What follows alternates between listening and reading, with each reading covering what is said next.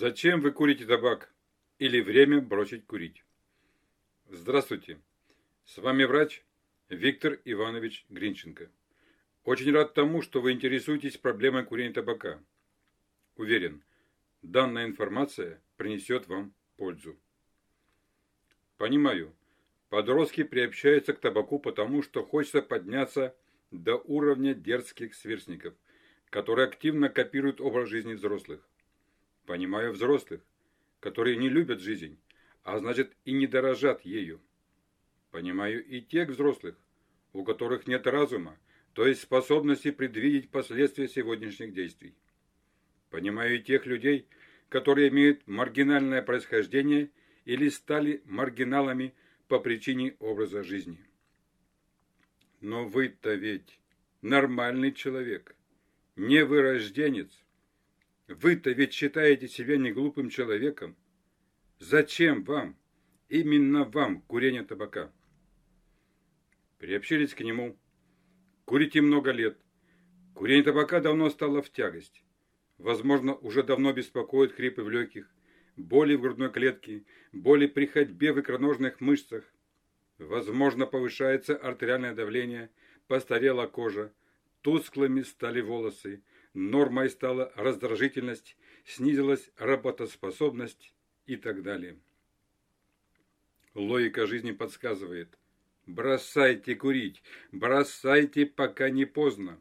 Вы же разумный человек. Вы явно видите отрицательные последствия курения табака, а со временем их станет больше. Наука сообщает, что по причине курения табака жизнь сокращается в среднем на срок от 15 до 25 лет. Это и понятно. А трава, даже если она очень привлекательная, приносит только вред. Бросайте курить. Понимаю. Кому-то нравится самоотравление табаком. Нравится потому, что оно стало частью имиджа, частью образа жизни. Но очень полезно подумать о следующем. Курение табака – это одна из главных причин развития инсульта головного мозга.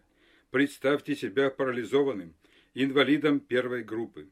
Представьте себя молчаливым, лежачим биологическим роботом, способным кушать, дышать и опорожняться в памперс. Кто будет за вами ухаживать? Кому, кроме государства, вы хотите сесть на шею? Чью жизнь вы своей немощностью хотите испортить? Подумайте. Ответа ждут ваши родные. Время идет быстро. Все мы смертные. Но какими будут наши последние годы? Они могут быть как в радость, так и в тягость себе и окружающим. Будут они, скорее всего, в радость, если сегодня уберем причины развития серьезных болезней, и будут в тягость, если будем равнодушно, то есть наплевательски относиться к себе и родным. Думайте, думайте и принимайте решения. Разумные люди способны заглядывать по времени вперед, заглядывать и предупреждать негативные последствия сегодняшних действий. Береженного, говорят, Бог бережет. Бросайте курить. А точнее, давно настало время бросить курить. Но легко сказать, бросай курить табак. Наверное, уже пытались это сделать. Кому-то дается, кому-то нет. Кому-то дается бросить на несколько дней, недель и даже месяцев и лет. Но очень часто происходит возврат курения табака. Почему? Потому что не дают покоя положительные мысли о табаке, то есть тяга к нему. А почему появляется тяга к курению табака?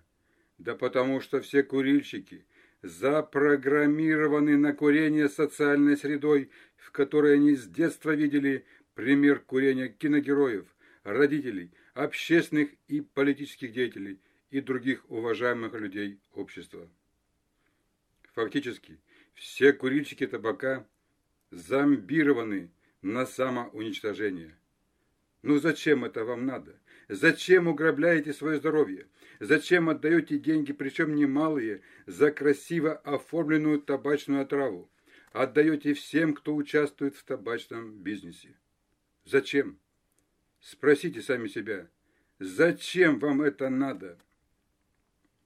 Табак – наркотик, легальный наркотик, а курильщики табака – табачные наркоманы.